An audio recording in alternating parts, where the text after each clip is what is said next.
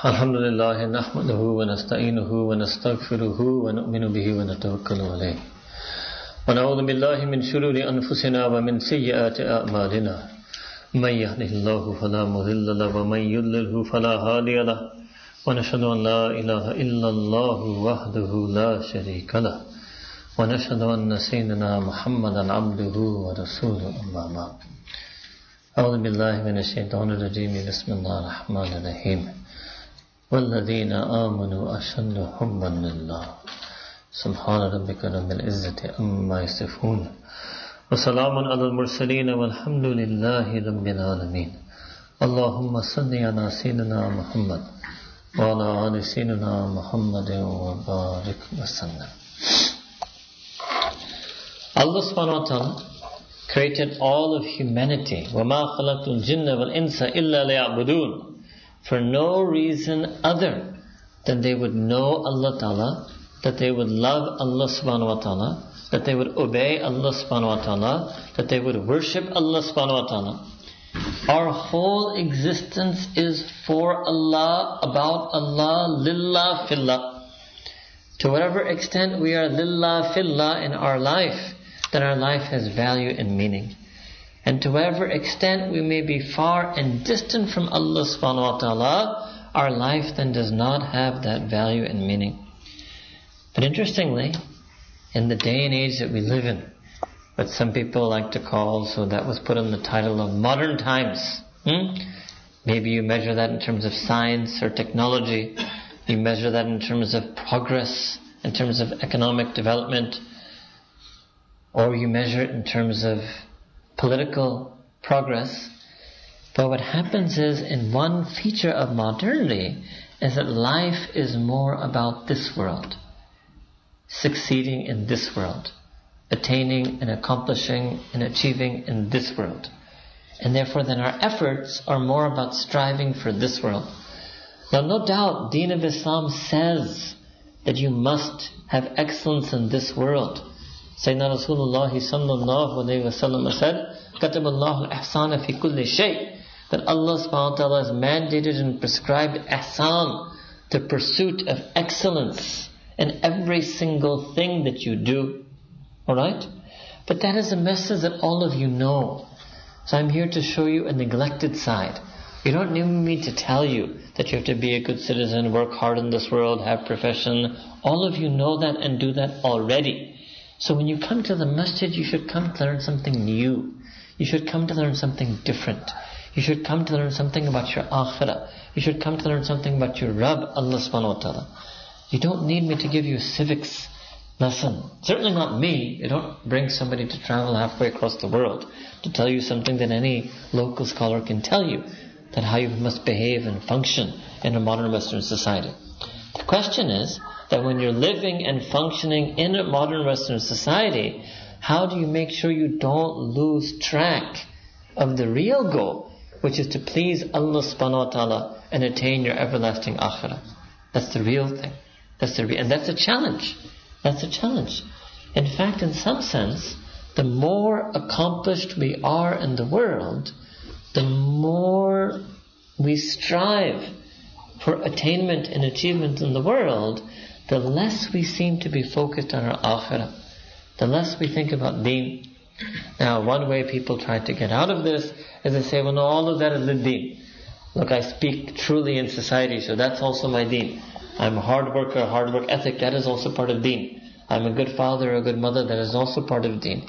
The answer to that is yes. That is a part of deen. That is correct. The question is, what is there anything more to deen? Otherwise, if you say no, then ultimately, then what's the difference between you and any other Norwegian? You're a good father, they're a good father. You're a good mother, they're a good mother. You work hard, they work hard. You speak true, they speak true. You are a just member of society, they're a just member of society. If you have this belief that that's all that deen is, then there's no difference between you and the righteous, honest, just, atheist citizen of Norway. So there must be something more to deen, other than just plain Jane values and ethics. Alright? So again, sometimes some people need that lecture that values and ethics are part of deen. Normally Muslims who live in Scandinavian countries don't need that lecture because they already understand that. But the lecture that they need is where is Allah subhanahu wa ta'ala in my life? Where is the other part of deen in my life? Where is my ibadah? Where is my dua? Where is my taqwa? Where is my haya? Where is my zikr? Where is my sunnah? Where are these things in my life? Hmm? So the title that was given was Finding Allah in Modern Times. Allah Akbar Kabira. Hmm? Well, actually Allah Ta'ala already found us. Hmm? Yeah? If anybody has Iman, it means Allah Ta'ala already found you and He gave us Hidayah. And from His Karam and Fazl and Tawfiq, He granted us the gift of Iman. But the question is that how strong is our Iman? So if you look at Quran al-Kareem, there are some verses where Allah subhanahu wa ta'ala addresses believers, Ya ayyuhalladhina amanu. And there are some ulama who've written tafsir just of these verses. And recently I read somewhere that one of those tafsirs have been, I haven't seen it yet, but that one of those tafsirs has been translated to English. Maybe our friend can add it to his bookshop inshallah. Hmm? And the tafsir of those verses where Allah Ta'ala addresses believers, right? This is another selected study of Quran to begin with as an entry point. Then there's another few verses, they're much fewer in number, where Allah subhanahu wa ta'ala doesn't say, Ya ayyuhalladhina amanu. He just describes alladhina amanu. So an example was the verse I recited in the beginning, وَالَّذِينَ آمَنُوا أَشَدُّ حُبًّا لِلَّهِ وَالَّذِينَ آمَنُوا And those who have iman. Who are they? Right? And it's only Allah Ta'ala's right to determine who are the people of iman. And it's very interesting. How would Allah Ta'ala choose to describe what is the master attribute? What is the recognizing feature of the people who have Iman? Allah subhanahu wa ta'ala said in the Quran, وَالَّذِينَ آمَنُوا أَشَدُّ حُبًّا لِلَّهِ That those who have Iman are those who are extremely intense in their love for Allah subhanahu wa ta'ala. Means the hallmark of Iman is nothing to do with makhluk, nothing to do with creation, nothing to do with society. That there's another overriding master attribute and that is what is the feeling in their heart they have for Allah subhanahu wa ta'ala. And the feeling that they have in their heart, ashaddu hubba, that they're extremely intense, intensely extreme in their love for Allah subhanahu wa ta'ala. Their passion for Allah subhanahu wa ta'ala. Their ishq for Allah subhanahu wa ta'ala. Those are the people who will be called Alladina Amanu. Means Alladina Amanu are the mad, passionate lovers of Allah subhanahu wa ta'ala. That's who are the believers. So now we have to look into our heart and see do we have this love at that level? Do we have that passion at that level? So one way we can check this is we check this based on our passion for dunya. Let's do a relative comparison. Hmm? So one of the signs of love is that you always want more of your beloved. One of the signs of love is you're never fulfilled. You're never satiated. You have an unquenchable thirst, an insatiable desire. You want more and more of your beloved. Now, is that true for us when it comes to Quran? Is that true for us when it comes to Salah? Is it true for us when it comes to Sunnah? Or is that true for us when it comes to car and is true for us when it comes to house? Hmm? MashaAllah. And I'll pick on the Pakistanis because I'm Pakistani, so they can critique me. I'm picking on someone because I myself flew from Lahore to come to you. Hmm? There are some Pakistanis, especially when they live in these European countries, they're crazy about property and they get one property, they want a second property, third property, they flip properties, they rent out property. Basically, they want more and more and more. Now, if that's done within Sharia, as in a completely 100% non-interest way, then that's permissible, right? But the question is, that is, can you ever have enough dunya? And is there any such thing as too much dunya? And people are shocked about such terms. Could you ever have enough dunya? And is there anything is too much dunya? And the answer to both questions is yes. You can have enough dunya. you can. And there is something that's too much dunya. It's what economists call luxury goods, superfluous items. Hmm? There's something that's too much dunya. Now go back to Allah subhanahu. Can you ever have enough of a relationship with Allah subhanahu? No. Is there anything that's too much love for Allah subhanahu? No. Is there anything as enough love for the Prophet ﷺ? No. Is there too much love for the Prophet ﷺ? No. Is there anything as enough? No. Is there anything as too much taqwa? No. Allah subhanahu wa ta'ala said in Quran, haqqa. Allahu Akbar. Have taqwa, fear Allah subhanahu wa ta'ala as it is His right in you that you should have taqwa for Him. That's Akbar. I don't think any one of us could ever reach that. No doubt, in another place Allah subhanahu wa ta'ala said in Quran, mastata'tum, that you should have to whatever extent you are able, however much you can. That's the beginning of taqwa. Once you have that, then have as much as Allah Ta'ala is right. And that's an unending goal. Allah subhanahu wa ta'ala said in Quran, لَقَدْ فِي رَسُولِ اللَّهِ أُسْوَةٌ حَسَنَةٌ That you have in the beloved, blessed messenger sallallahu alayhi wasallam a model for you. And that's a very high role model. Hmm? If I told you you should be like Sahaba, that would itself be a tough model. If I told you you should be like some pious, salih, muttaqi person, that itself is a tough role model. But for Allah Ta'ala to tell us in Quran that for you the role model is Sayyidina Rasulullah Sallallahu Alaihi Wasallam means go for A plus. Hmm? Go for the gold. Go for the greatest model of humanity. That's that whole life can be spent in that journey. A whole life has to be spent in that journey to model ourselves after that. Sunnah Nabi Kareem Sallallahu. Then you find distant from Allah subhanahu wa ta'ala distant from Allah subhanahu wa ta'ala. So I want to explain how a person can get closer to Allah subhanahu wa ta'ala when you feel distant from Him. So I will explain to you a few things. Number one is we have to increase in our knowledge, our ilm. If you don't have knowledge about Allah subhanahu wa ta'ala, you will find it difficult to love Allah subhanahu wa ta'ala. If you don't have knowledge about Quran, you will find it difficult to love Quran. You might on an emotional level, but that's just the beginning of love. You won't be able to have deep, passionate love. One problem is that the more educated a person is, in a university sense, right? And I'm a person who's just about to finish his PhD, so you cannot think that I'm some Maulvi talking down to people who are educated. Hmm? The more educated a person is, in a worldly sense, then the greater the gap between their worldly education and their religious education. And then that gap keeps increasing. And at some point that gap is not sustainable. How is it possible, let's say somebody has a master's in engineering, and they know so many things about their field. They know the specifics about the field, the details about the field, the depth about their field. And if I ask them, okay, just tell me the names of the surahs in order. Just the names of the surahs in order. He said, I'm not able to do that. Allahu Akbar Kabira. So this is a huge gap. huge gap. It's not sustainable. If there's somebody who, beyond their knowledge of their field and profession, has a lot of information knowledge. So if I ask them, okay, tell me the names of the different football teams in Europe, so they can tell me 50 names.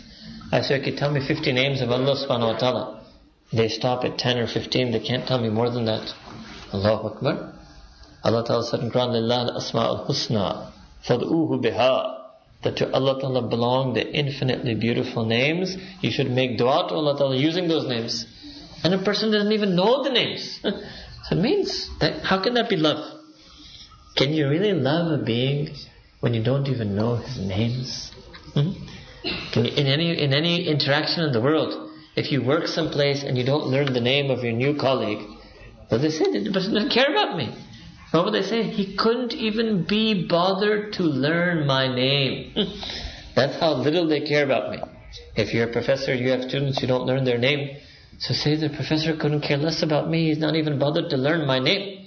And if there's anybody sitting here today who does not know the names of Allah Ta'ala that He has mentioned in Quran al-Kareem. Then what does that mean? What does it say about us? Hmm? And, and do you think other things can be a substitute for that? Being a good father is not a substitute for being a good believer. Being a good father is not a substitute for being a good husband. Being a good husband is not a substitute for being a good son. Being a good mother is not a substitute for being a good daughter. Everything has its own column. Everything has its own arena. Hmm? So being a good lover of Allah subhanahu wa ta'ala is its own task, is its own mission. Hmm? And if you want to take what Allah Ta'ala says, that they're extremely intense in Allah subhanahu wa ta'ala's names. So a person like that would know all of Allah's names, he would know the words, then he would know the meanings, then he would know the feelings, So he could be different. She could be Abdul Rahman and Abdul Rahim when she knows the difference between the meaning of Ar-Rahman and Ar-Rahim. She can be Abdul Ghafur and Abdul Ghaffar only when she knows the difference between the meaning between Al-Ghafur and Al-Ghaffar. Hmm? And if they don't even know these things, how can we be loving Allah subhanahu wa ta'ala, making dua to Allah subhanahu wa ta'ala on these things? So the first thing to increase our feelings of love for Allah subhanahu wa ta'ala is we have to increase our knowledge. And we have to be harsh on ourselves. We have to be tough on ourselves. We should be ashamed at our lack of knowledge. Hmm? MashaAllah, today people learn so many languages. Many people in this room know three languages. They know Urdu, English, and Norwegian. So you learn three languages that were created by human beings.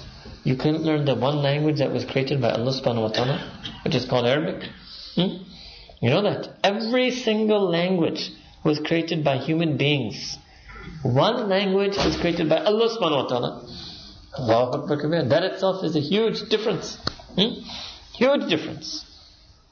But we don't know it. We don't know Arabic. Hmm? Now if there's somebody who wasn't learned, wasn't educated, has lives in a poor country, is a farmer, works 14 hours a day in the fields, I would never tell them that why don't you learn Arabic? Why don't you know the names of Allah subhanahu wa ta'ala? Hmm? Then another way to look at it, I might be being a bit tough on you. Huh? Allahu Akbar. Another way to look at it is your free time. How much free time do you have and how do you use it? Hmm? Your weekends, your vacations, your holidays, your evenings. Hmm? How do you use it? So let's say somebody says, no, no, no, no, I'm too busy. That's why I could never learn the names of Allah subhanahu wa ta'ala.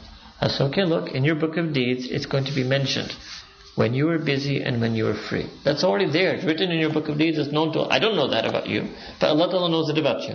Hmm?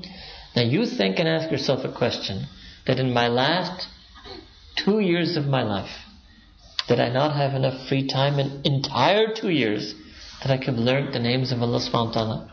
All of you know the answer to that is yes. it might have meant a little bit less surfing, a little bit of less newspaper reading, a little bit of less conversation with people, maybe a little bit of less sports watching. Maybe I would have to do a couple of those things less because I gave my free time to that. Instead of giving my free time to that, I could have given my free time to learn more about Allah subhanahu wa ta'ala. And if I did, certainly I would have learned.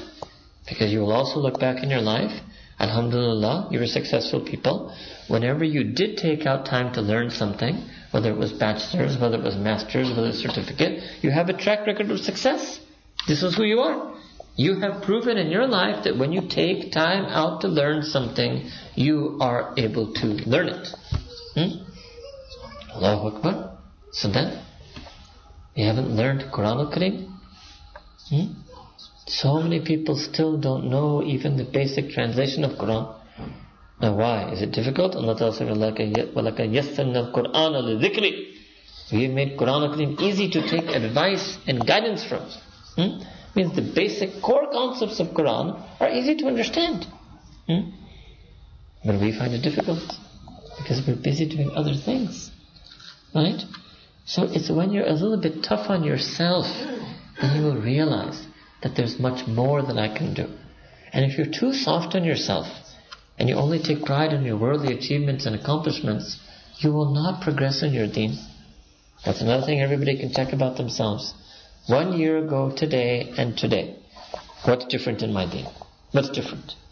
Is there some more verses I've memorized? Do I pray longer salah? Do I have more focus in my salah? Have I got rid of my anger? Do I lower my gaze better? Am I a better husband to my wife? What is it? What's different about you today than what you were one year ago? In fact, it's about dunya, you might mention many things. Oh, my phone is upgraded, my laptop is upgraded, I have a new watch, maybe I have a new car, maybe I have a better job, maybe I have promotion. There'll be a long list of things. Hmm? What is it that's different about you in terms of your deen? And if some of you might even say, nothing. Allahu Akbar Kabira. Nothing. So I'm pretty much exactly the same. If you don't believe me, ask my wife. She'll tell you. Hmm? I'm exactly the same person I was one year ago. No change in me whatsoever. So, but then what's the purpose of life? Uh, were we given life just to eat and drink? Were we given life just to earn and sleep? Is that what Allah gave us life? وَمَا خَلَقْتُ الْجِنَّ وَالْإِنسَ إِلَّا لِيَعْبُدُونَ That's not why we were giving life. Hmm? Animals are given life for that. Animals were given life just to eat and drink and sleep and live. Hmm? That's why animals were given life. Me and you were given life for a different reason. A different reason. Hmm? These are tough questions to ask. But everything lies in the answer. Hmm? And you ask the questions and you learn the answer, then you make the decision about how much more you want to do, or like we told you in Jummah, how much more you want to do this coming Ramadan. Some people, again, they will try to get out of it. No, I had a very busy year, things were tough at work, or I had a very busy year, I had a new baby, I had a very busy year, my parents were visiting me, or my in-laws were visiting me. Okay. So, that could be an explanation why you did less. That can't be an explanation for doing nothing. Because again, we look at your dunya, it didn't seem to affect your dunya. And dunya, you kept on going. So why is it that things only affect our deen? Hmm? It's an imbalance. And this happens a lot. The more learned we are, the more educated we are, the more we earn, the more comforts we have, the more luxuries we have. It happens a lot. The nicer you are, the better your akhlaq are. And when every other column seems to be going up, we seem to forget about the column of our deen. Hmm? And we become content and happy with all the other columns going up. I'm being rough on you. Hmm? Allahu Akbar. So the first thing is to increase in your knowledge of Allah subhanahu wa ta'ala, knowledge of His names, knowledge of His Quran, knowledge of His blessed messenger sallallahu alayhi wa Hmm? Allahu Akbar. Sometimes there are very basic things about the seerah that can guide a person. Sometimes people ask me a question. I'm like, oh, but don't you know the Prophet this happened to him in his life and this is what he did? And the person says, no, I don't know. Because fine, then you don't know, then you have to come and ask me. Why don't you know? right? If there's something you're asking me that yes, there's nothing mentioned, nothing like this ever happened to the Prophet Nothing like this ever happened to Sahaba. We can't find any explanation about this in Quran. We can't find explanation of this hadith. Okay, that's why I came to you, Shaykh. Okay, I said this is a genuine question. But you're asking me something that's very clearly, it's already there. How come you don't know it, right? You would be too embarrassed to go to your boss at work and ask him a basic thing. You said, no, no, how can I be scared? I just joined the job. No, no, I can't ask them. I've got to figure it out myself. How can I go to him and ask him something? And he'll say, you don't know how to do this? You'd be too embarrassed. Hmm? And mashallah, when it comes to deen, I'm so amazed. Some of the people ask questions. It's right there, crystal clear, not even some hidden, obscure meaning. Crystal clear verse, clearly about that issue. So simple. The person, it's true. They don't know the verse. They're not lying. They don't know. They don't know Quran. They don't know Sirah. They don't know Sunnah. Allahu Akbar Kabira. How can you be guided by the guidance when you don't know the guidance? Hmm? Again, look at your dunya. Could you ever work like that in a job? Could I be a pharmacist? I can't be a pharmacist because I don't have the knowledge of pharmacy. That's I tried. You people would tell me what? That's a scam. You would be upset with me. You said, that's a fraud. I said, no, bas pooch pooch kar Right? I'll have mufti pharmacist, and I'll call mufti pharmacist all the time. Okay, there's somebody who says he wants, uh, they want erythromycin. What is that? There's somebody who says they want, right? I just ask. I don't have the knowledge. Hmm? But some of us are like that indeed. Allahu Akbar Kabira. Hmm? Even on basic life issues like marriage and divorce. We don't know. I have no idea. How many talaqs did I give? How am I, who am I supposed to marry? Allahu Akbar. I don't know. Hmm? And then they make a lot of mistakes.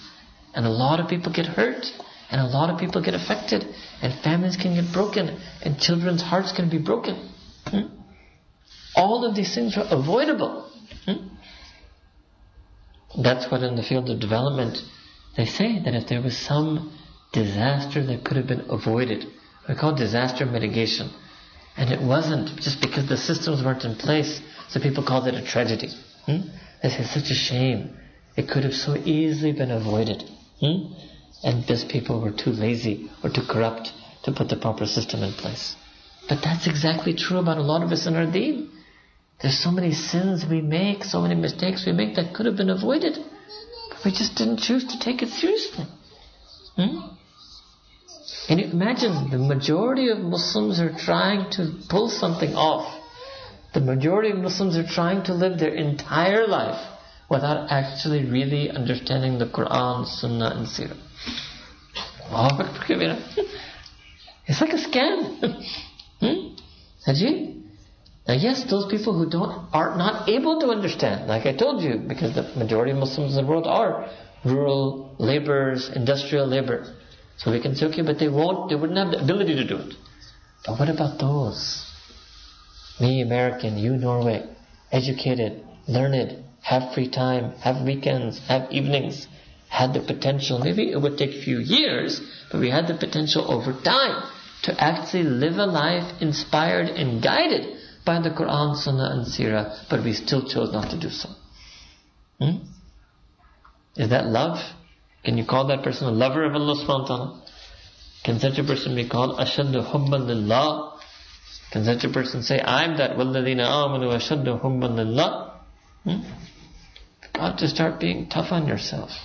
Hmm? A lot of us Muslims who live in the West, who were born in the West, raised in the West, we're really way too soft on ourselves. Too soft on ourselves. Hmm? So first thing was to increase in our knowledge. Allah subhanahu wa ta'ala, of Quran al-Kareem, of our deen. The more you know Allah, the more you will love Allah subhanahu wa ta'ala. Guaranteed. The more you know Allah ta'ala, the more you will fear Allah subhanahu wa ta'ala. Allah ta'ala said in Quran, إِنَّمَا يَخْشَى اللَّهَ مِنْ عِبَادِهِ الْعُلَمَاءِ That who are from all of his ibad, from all of those creatures, you could say servants and slaves, but from all those creatures, who are the ones who fear Him? The ones who know. The more they know, the more they fear. The more they know, the more they love. The more they know, the more they obey. Imam al-Ghazali said that true knowledge is that which saves you from sin. So a lot of us sometimes we know things, but it doesn't save us. Which one of us has, doesn't know that Allah Ta'ala said in Quran, lower your gaze. It's not that knowledge isn't enough, that's just information. We all have that information, but we don't practice it. Hmm? So we have to increase our knowledge about Allah subhanahu wa ta'ala. Increase our knowledge about deen. Second, second thing that we have to do is we have to become better in our ibadah. It's amazing to me that people who are so quality conscious, when they buy a watch, they try to buy a good quality watch. When they buy a laptop, they want to buy a good quality laptop. When they buy a phone, they want a good quality phone. When they select schools for their children, they want a good quality education. Every single thing they're quality conscious, but their own ibadah, their own salah is low quality and they're not conscious of it.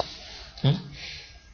All the buzzwords of dunya, all these things, the same thing is what we have to bring in our deen. Not conscious about the quality of their salah, not conscious about the quality of their recitation of Quran, ilm tajweed, not conscious of the quality of their dua to Allah subhanahu wa ta'ala. Hmm? High quality dunya and low quality deen. Allahu Akbar. In Urdu we say, dunya mein me'ar or deen mein guzara. Hmm? Yeah, that's what most people are doing. I'll give you proof. So sometimes the the way the sign. So question person says, but it's not fard. Allahu Akbar. When you talk to somebody, but it's not fard. Okay, I can accept that. That is a question. The fuqaha jurists have done this effort. They have labeled certain things as fard and wajib, obligatory. Other things as sunnah, highly recommended. Other things as nafil, purely optional. Right? No doubt the jurists did this effort. And all the ulama agree that there are different categories of things. So the person says it's not fard. Alright, what does he mean by that? That I don't really have to do it, do I? I say, okay, before I answer that question on deen, do you have that same attitude about dunya? When your boss comes in and says, hey, I want you to write this report, do you tell him, is it required? It's not in the contract. It wasn't what I signed up for. Hmm? Do you say that? I'll give you an example. There are some people who tell me, oh, we're very busy. Doctor says, I'm very busy. I said, really? Yes. I said, don't even have one hour to take out for my deen. Okay, that's the way he tells me. When he shows up at his hospital, hospital administrator calls a meeting of the doctors and so, oh, you know, we had budget cutbacks, so we're letting five doctors go. All of you will have to work one more hour a day. From the very next day he starts working. Very next day, without any, doesn't say a word. Hmm? Allahu Akbar. Where did he get that one hour? Hmm? Sometimes mother says, she has two children, right? She says, no, I'm so busy, I've got two children. There's no way I can do anything more. Alright, no problem. One year later, we find out she had child number three. um, how is she taking care of child number three? The same woman who insisted to me, she has no more time. She cannot take any time out for any understanding of deen. Now she's raising a third child. So if I take her by her statement, I should call your child welfare protection services and they should come and take her third child away because I've got her on record and tape. She says I don't have a single minute more. Hmm? How can she raise child number three? As a teacher. Hmm?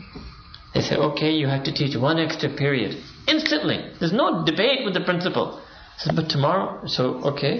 Normally I left school at 2.20. I have to teach one extra period. I have to leave at 3. The very next day she will add an extra period. They never ask the question there that is it fard? What does it mean? Will you fire me, principal, if I don't? They don't ask that. Nobody talks like that to their boss. But if I don't do it, will you fire me? That's what it means. Is it fard? If I don't do it, will you fire me? Hmm? But when it comes to deen, this question, is it fard? Hmm? So what does that mean? I'll give you another way. So somebody asks this question, so what are you trying to tell me? So like if it's sunnah, you're not going to do it? Is that what you mean? If it's sunnah, you're not going to do it. That's what it means if you ask, is it fard? Because what you're saying is if it's fard, I'll do it. If it's sunnah, I won't. Okay, let's go that route. So if you're saying if it's sunnah, I won't do it, so let me pause there. Whose sunnah is it? Who, whose sunnah is it? It's not fard. I tell you, it's not fard, it's sunnah. Whose sunnah is it? It's the sunnah of that one human being who you chose to make your nabi. You know that? it's not somebody's sunnah, it's not my sunnah. It's his sunnah, sallallahu alayhi wasallam. You made him your nabi, I didn't force you to do that. You accept him as your prophet. But then you just say that it's only sunnah? well, what type of relationship is that? Hmm? Let's look at other relationships. Would any husband-wife relationship work like this? That the husband says, comes home, I'm tired, oh honey, could you make a cup of tea? She says, is it fard to me make you tea? Is it fard? He said, what? Is it fard for me to make you tea? So what do you mean? Like if I don't make you tea, will talaq automatically happen? Call If I don't make tea, will talaq automatically happen? He say, what's the matter with you? Okay, wife tells the husband, you know, I've been waiting for you all day, can you talk to me? I'm waiting for you, I, I want to talk to you. Husband, is it fard for me to talk to you? It's fard for me to earn for you, there's money in the bank, is there food in the fridge? I've done the fard. I'm not going to talk to you. Right? Have you tell me, would that relationship work? Is there any relationship in your life, employer-employee, husband-wife, parent-child, where the fard only method would work? No. You want to use the fard only method in your relationship with Sayyidina Rasulullah sallallahu alaihi wasallam? That if it's fard, I'll do it, and if it's not, I won't? You think it's going to work there? Hmm? Allahu Akbar Kabira. It's a very strange thing people have understanding of Sunnah. I think the jurists never anticipated this. I don't think the fuqaha realized that if we call something fard, call things something sunnah, this is what the effect is going to have on the people. That was not the desired effect. That was not the intended effect. Hmm? Then some people, literally, I'm telling you things that people have said to me. This question, is it fard? Another question. If I say no, it's not fard, it's sunnah. Response. Okay, it's only sunnah. Only? Allahu Akbar Kabira. Only. You want to use this word about the sunnah of your Nabi Kareem sallallahu alayhi? What does it mean to say it's only sunnah? So I say, well, he's only your Nabi. hmm? What is the Nabi? Allah Ta'ala said in Quran, An-Nabiyyu awla bil mu'minina min anfusihim. Allah Ta'ala saying in Quran that the Prophet wasallam takes priority and precedence over the believers than their own selves. What do you mean it's only sunnah? What type of way is that? Is that love? And the husband and wife who have that relationship, they wouldn't say this loving relationship that I only do what's fard. Once we had a complaint, literally, I also had this, that there was some alama, Allahu Akbar. This is not the right type of alama. So alama, she learned that technically speaking, you're not required to cook for your husband. So mashallah, she thought being an alama means that this is the type of knowledge you should acquire and practice. So she stopped cooking for her husband, literally. Her husband writing that my wife, she's alama, and she's saying that it's not required to cook for husband. no food. what am I to do? Right? I said, technically she is right. It's not fard.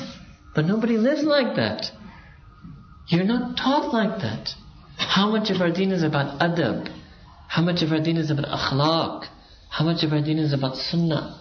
How much of our deen is about ihsan? Hmm? Who in the world came up with this idea that it's just fard? Hmm?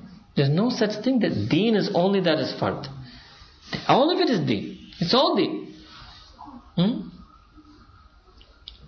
Now I'll tease you even more. What about your drinking? What's the fard amount of water you have to drink a day? Maybe one cup. What's the fard amount of food you should eat? Hmm? Just enough calories to stay alive. What's the fard amount of clothing you need? Maybe three sets, one set to wear, one in the laundry, and one spare. That might even be nafil, actually. Uh, one set might be fard. Hmm? So open your closet. Huh? You have the fard number of shoes, or you have uh, some nafil shoes. Hmm? Open your refrigerator. You have only fard food, or you have some nafil food. Hmm? Right? So this is not the way we are in dunya, and it's correct. It's correct. I'm not saying you should be fard only in dunya.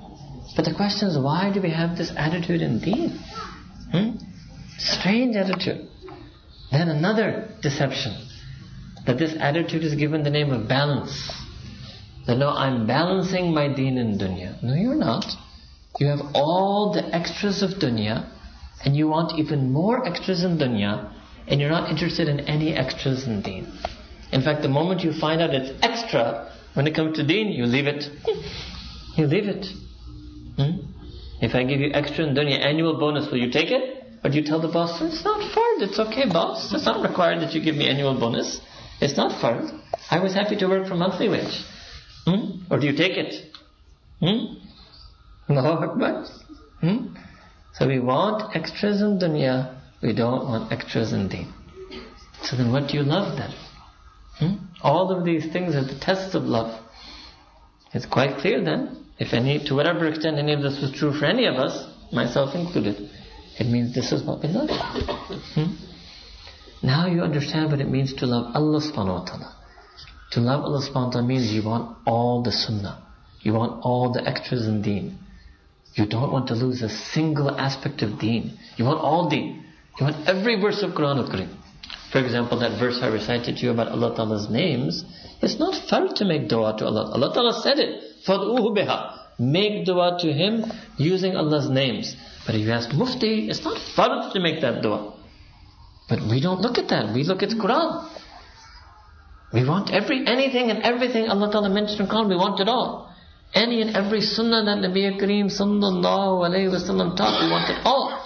That's called love. Now go back to husband and wife. That's loving husband and wife. Husband and wife who have loving relationship, they want, I want to do anything to please my wife. I want to do anything and everything to please my wife. She will say, I want to do anything and everything to please my husband. It's okay, you're a loving couple. That's called love. That's what love is. I want to do anything and everything to please my beloved. That's called love. Person tells his boss at work, look, I'm ready to work for the company. Sir, whatever you want me to do, I'm ready to do it. I'm your man. That's called love. right?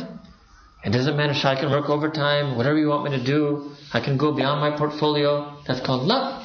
Hmm? The person should have been like that with Sharia. I want to do every commandment of Allah subhanahu wa ta'ala. I can do anything and everything Allah ta'ala commanded.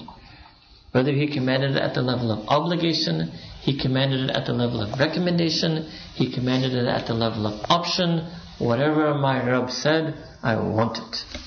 That's called love.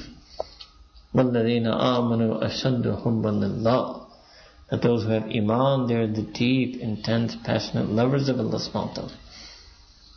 And then, so the second thing is amal. The first thing was ilm. So the second is when you do more amal on deen, more fara'id, than all the fara'id, than some sunnah, than more sunnah, than all sunnah, then sometimes the optional. You don't always have to do the optional, because it is optional. And Sayyidina Rasulullah sallallahu alayhi wa sallam himself did not always do it. So there's no question that you always do it. But he did it sometimes. And you're supposed to be like him. لَقَدْ كَانَ لَكُمْ فِي رَسُولِ اللَّهِ حَسَنَةً So you also have to do it sometimes. So what he did all the time, I will do all the time. What he did some of the time, I will do some of the time. That's called love. Hmm? It's a different way of life. It's a different way of life.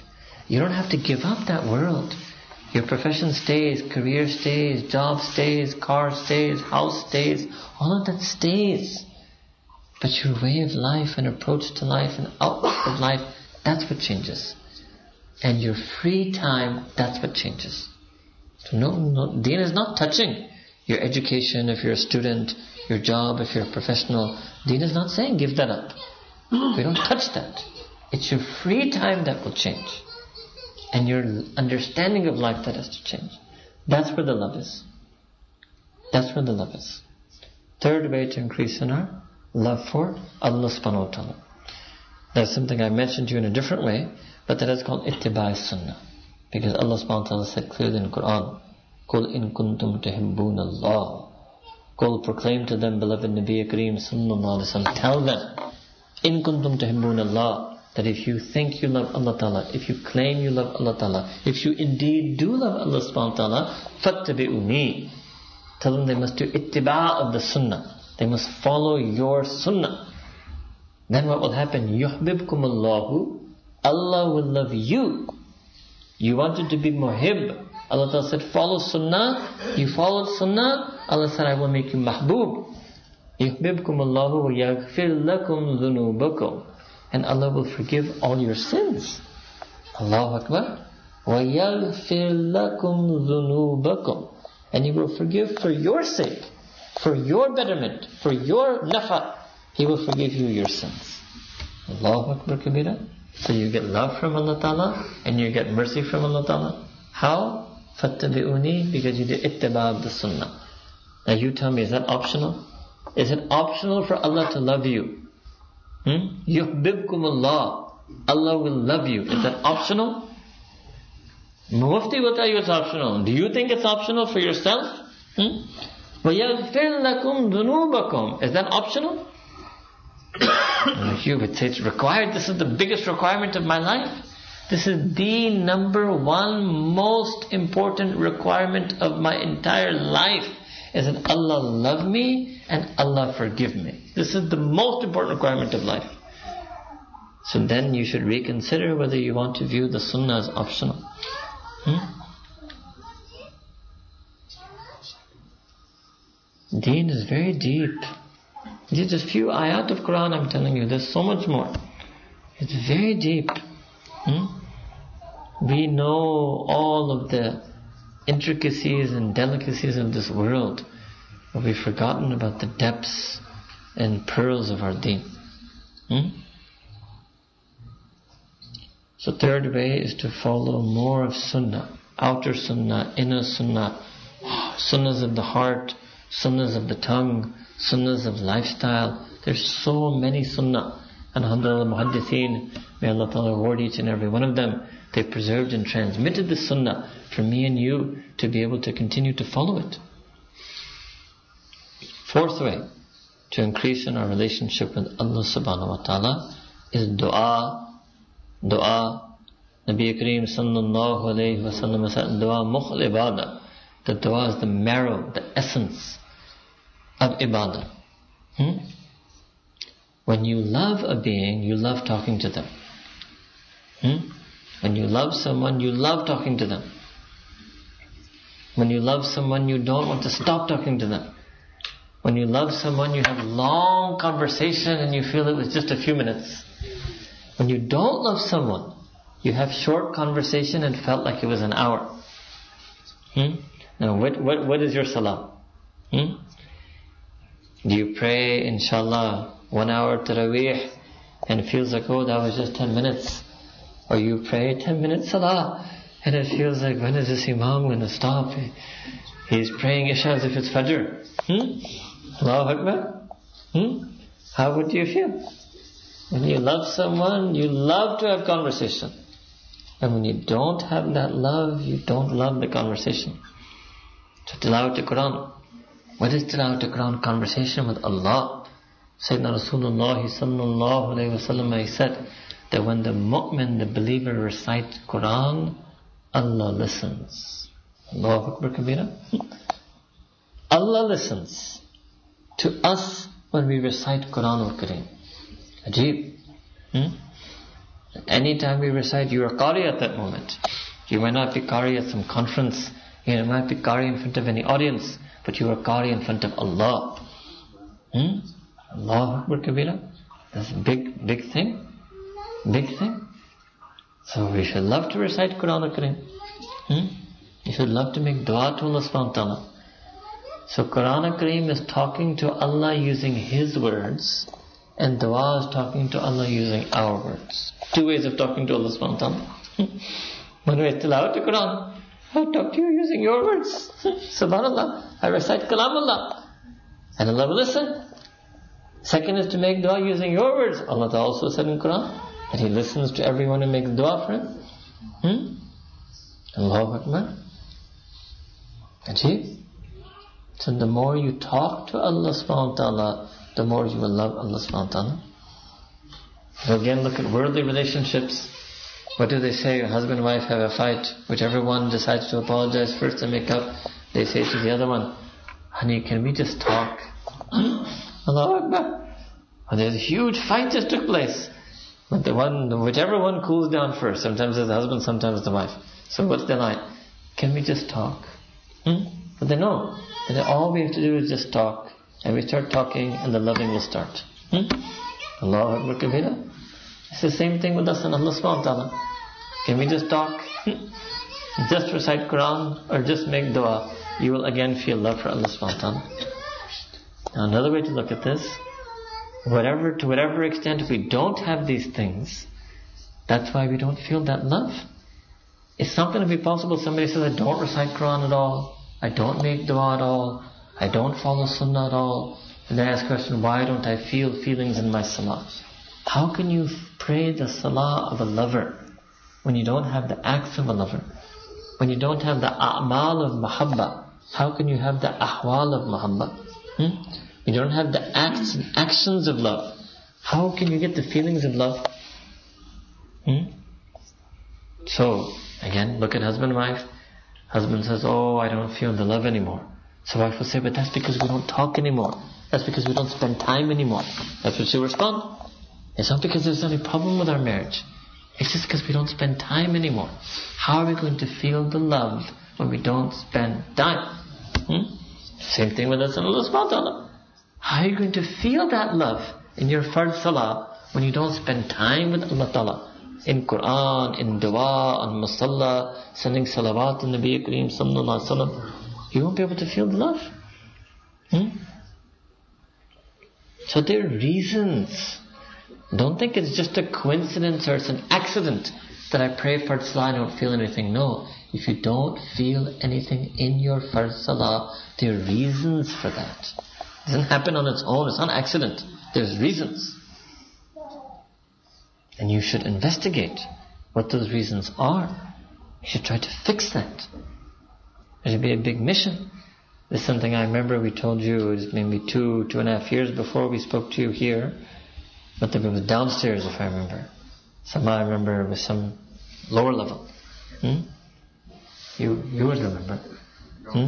I gave you example of prayer hmm? and ice cream. Hmm? That you should enjoy praying the way children enjoy ice cream.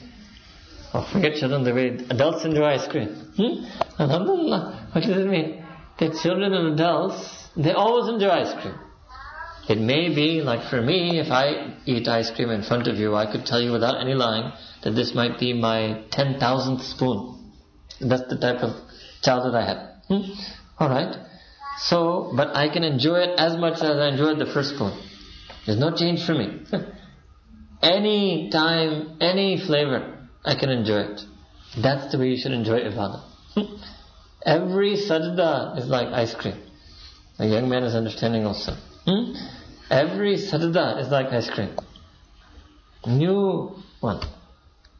Then we used to like to tell people that ruku is a different flavor of ice cream and sajda a different flavor of ice cream. It's a different feeling. There's a different feeling you feel in ruku and there's a different feeling you feel in sujood. There's a different feeling you feel when you say Subhanallah Rabbil Adim and there's a different feeling you feel when you say Subhanallah Rabbil A'la. If somebody says, I've never felt the different feeling. So it's like somebody telling me I don't know the taste difference between chocolate and strawberry ice cream. So how is that possible?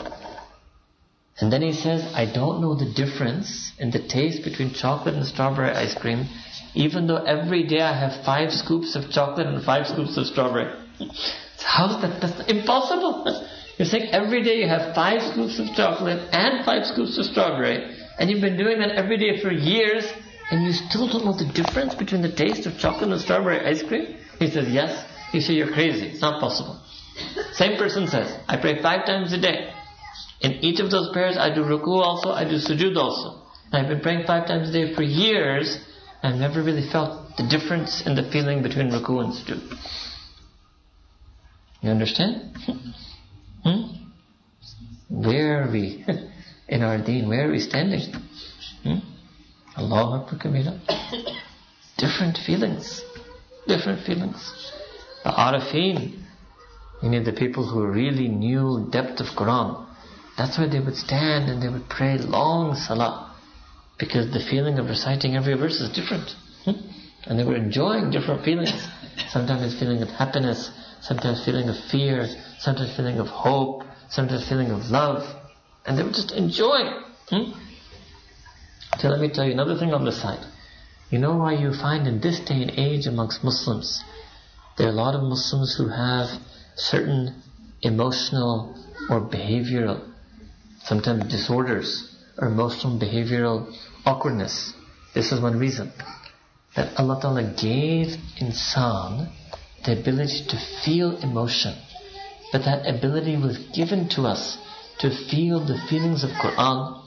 And because we don't feel the feelings of Quran, because we don't understand Quran and we don't recite Quran, so the emotions aren't channeled in the proper way. Hmm? The highs and lows of feelings and mood swings that people have, it's because that powerful range of emotion was given to them to experience the powerful range of feelings that Allah subhanahu put in Quran. But they're not doing that. So then it gets all types of mood swings in their regular life. Hmm? Everything Allah ta'ala gave us was for the sake of deen. Our intellect and mind was for deen. Our emotions and feelings was for deen. Our tongue, our ability to speak is for deen. Everything was given for deen. To whatever extent we use it for deen, we will enjoy. It.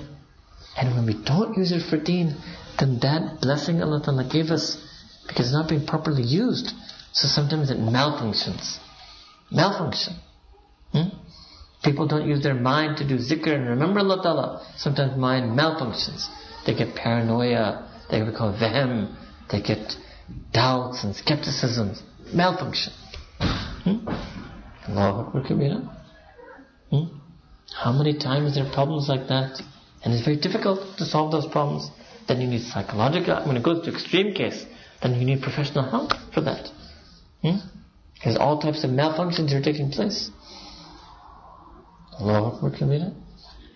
So fourth way to increase on our love for Allah subhanahu wa ta'ala, recite Quran, make dua. Talk to Allah subhanahu wa ta'ala. Spend time on musalla. Hmm? And there's no substitute for that. There's no alternate for that. Hmm?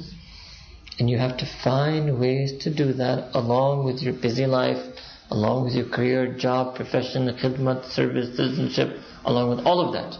You have to find time for these ibadat, for these a'mal. So increase our knowledge of Allah subhanahu wa ta'ala, increase our ibadat, our practices on deen, increase our following the sunnah of Nabi Kareem sallallahu alaihi wasallam, and increase our talking to Allah Ta'ala, tilawat to Quran and dua. And to whatever extent these things are less, understand that love will necessarily be less. Fifth thing, and that is maybe a starting point, and that is called talab. if you can't love Allah Ta'ala more, where do you begin is by wanting to love Him more. Simply wanting Allah subhanahu wa ta'ala. And this is another beautiful thing in our deen. When you start wanting Allah Ta'ala, Allah Ta'ala will start wanting you. Hmm?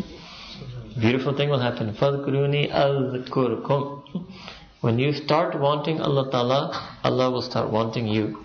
When you start seeking Allah subhanahu wa ta'ala, Allah Ta'ala's mercy will seek you. Hmm? But then the flip side is there. When you stop, stop wanting Allah subhanahu wa ta'ala, there's a danger. He is Ar-Rahim and Al-Kareem for some time, He keeps wanting you. But if you keep on not wanting Allah subhanahu wa ta'ala, there is a danger that what if Allah ta'ala stops wanting you? Hmm? Danger. Hmm? So better that we always should have the flame of talab in our heart. Allah Ta'ala has put this in different ways in Quran, for example, inaba. Inaba means to turn to Allah Ta'ala, to yearn for Allah subhanahu wa ta'ala. Munib, abdul munib, the heart that yearns for Allah Ta'ala, the slave that yearns for Allah subhanahu wa ta'ala, to become munib, to have inabat ilallah, to have yearning for Allah subhanahu wa ta'ala. This is the beginning of love. And when you look in the world, that is how love begins. Hmm? Love begins with little nice Love begins with wanting and seeking. Hmm? Inkling of love, beginning of love starts with talab, then inabat, rutan, then mashallah. Hmm? But this is a big way to begin, is to want Allah subhanahu wa ta'ala more. Until somebody could counter that and say, but that's what our problem is that I don't, I don't feel in my heart this desire for Allah subhanahu wa ta'ala. And I'm ashamed about it. I'm embarrassed about it. I'm disturbed by it. But I have to be honest, I don't feel that. You know, you're saying it, it sounds great, it sounds beautiful, but I don't feel it. I know I should feel it. I want to feel it, but I don't feel it. I don't know what's the matter with me. Maybe my heart has become hard. Maybe my heart has become dry. Okay? So in such a situation, you make dua to Allah subhanahu wa ta'ala for talab. Oh Allah, increase me in my love for you. Allahumma inni as'aluka hubbaka. This is sunnah dua of Nabi Kareem sallallahu alaihi wasallam. The Prophet sallallahu himself made this dua, but it was also to educate us. Allahumma inni as'aluka hubbaka wa hubba man yuhibbuk. Or in some riwayat, wa hubba man ahbak. Allah Ta'ala, I ask that you increase me in my love for you and that you grant me love for anyone who loves you. Ajib. So there's the sixth way to increase in our love for Allah subhanahu wa ta'ala, to spend time with His lovers. Because the love for Allah ta'ala is contagious. Yes? love for Allah subhanahu wa ta'ala is contagious. So that's why even Sayyidina Rasulullah sallallahu made this dua. Allah Ta'ala grant me love for you and love for those who love you. So when you love the lovers of Allah, that will help you love Allah subhanahu wa ta'ala. That's what Allah subhanahu wa ta'ala said in Quran. Ya ayyuhalladhina amanu taqullaha wa kunu sadiqeen.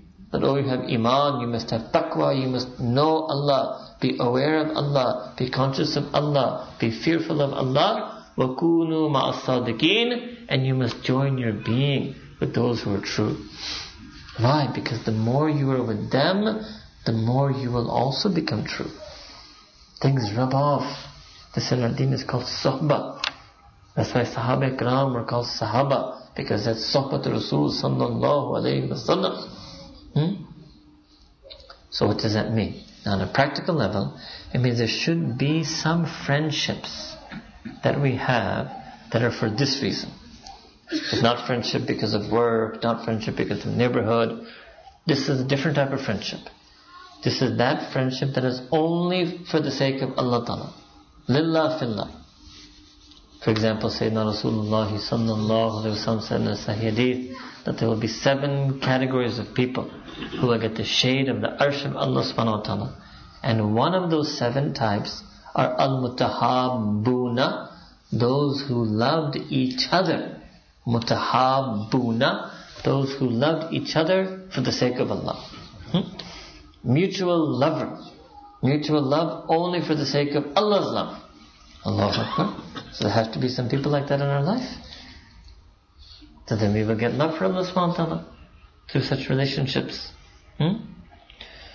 So there's so many ways to increase in our love for Allah subhanahu wa ta'ala. So many ways to find Allah subhanahu wa ta'ala. So many ways to search for Allah subhanahu wa ta'ala. And that's what our whole life should be about. Hmm? You don't have to climb the mountains to search for Him. You don't have to flee from society to search for Him.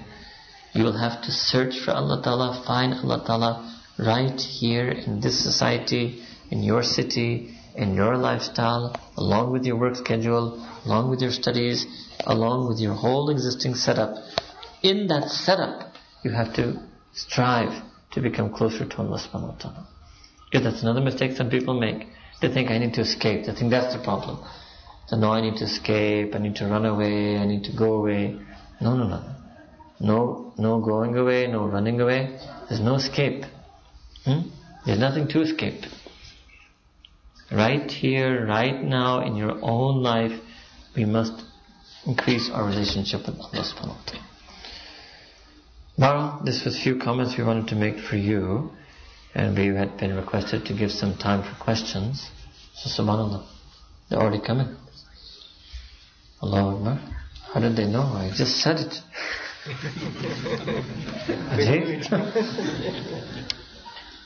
A lot of you saw it live in front of you. Some of them have some hmm, Ajib. Allah Akbar. So this is what we wanted to tell you about increasing in our love for Allah subhanahu wa ta'ala. وآخر دعوانا أن الحمد لله رب العالمين. So now we will take the questions.